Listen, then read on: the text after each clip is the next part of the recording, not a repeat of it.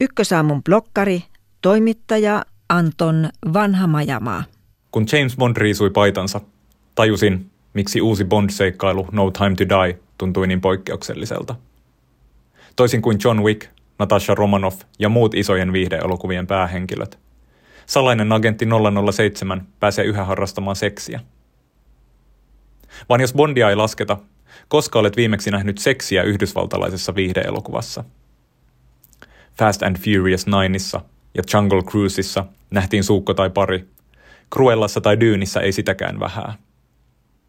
Tuoreista Marvel-elokuvista Black Widow ja Shang-Chi and the Legend of the Ten Rings saa turhaan etsiä hahmojen välistä lempeä. Onko kyse puritanismista? Paluusta Heising-ohjeiston aikaan, jolloin Hollywood kielsi kaiken moraalittoman. Ei tietenkään, vaan rahasta.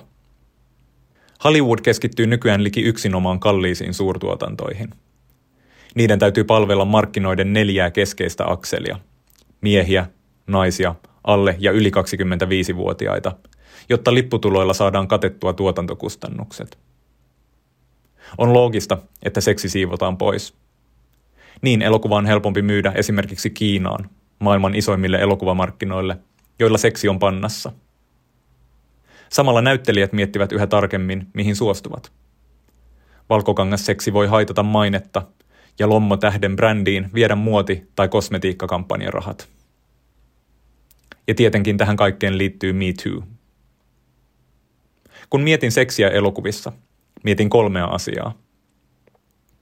Mietin Mektub My Love Intermezzo-nimistä elokuvaa 2019, joka sijoittuu melkein kokonaan yökerhoon ja koostuu melkein yksinomaan naisten takapuolista.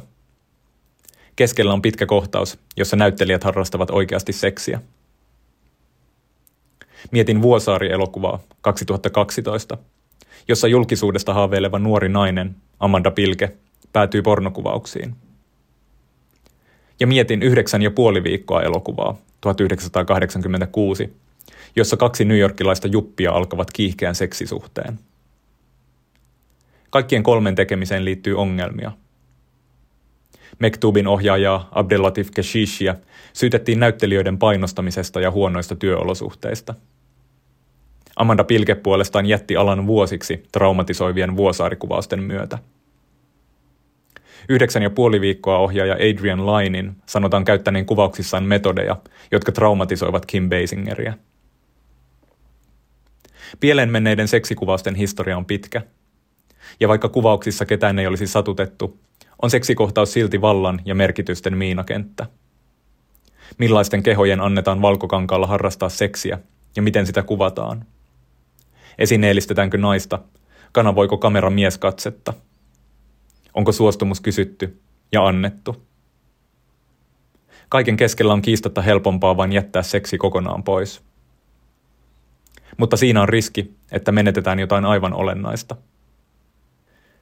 Juttelin keväällä erään näyttelijän kanssa elokuvien intiimikohtauksista.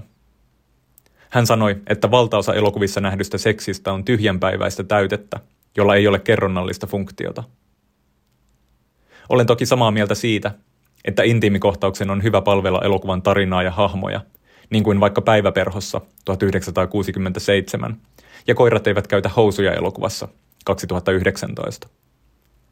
On myös selvää, että seksikohtausten historia on täynnä löysästi motivoituja koituksia, häijyjä kuvia ja kuolaavaa valtaa.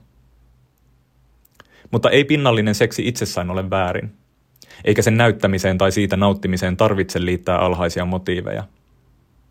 Katsojina haluamme tuntea kaikkia inhimillisiä tunteita. Kauhua, surua, iloa, helpotusta, hämmennystä, voimaantumista ja kiihottumista. Näitä tunteita elokuvan tekijät ruokkivat säikyttelyllä ja kiivaalla dialogilla, taka-ajoilla ja räjäytyksillä, banaaninkuoriin liukastelulla ja muhinoinnilla – The Washington Postin kriitikko Anne Hornaday kirjoittaa, että hyvän seksikohtauksen kieltäminen yleisöltä on keskeisen elokuvanautinnon kieltämistä. Elokuvaseksi on osa elokuvan kieltä. Tuota kieltä pitäisi käyttää enemmän.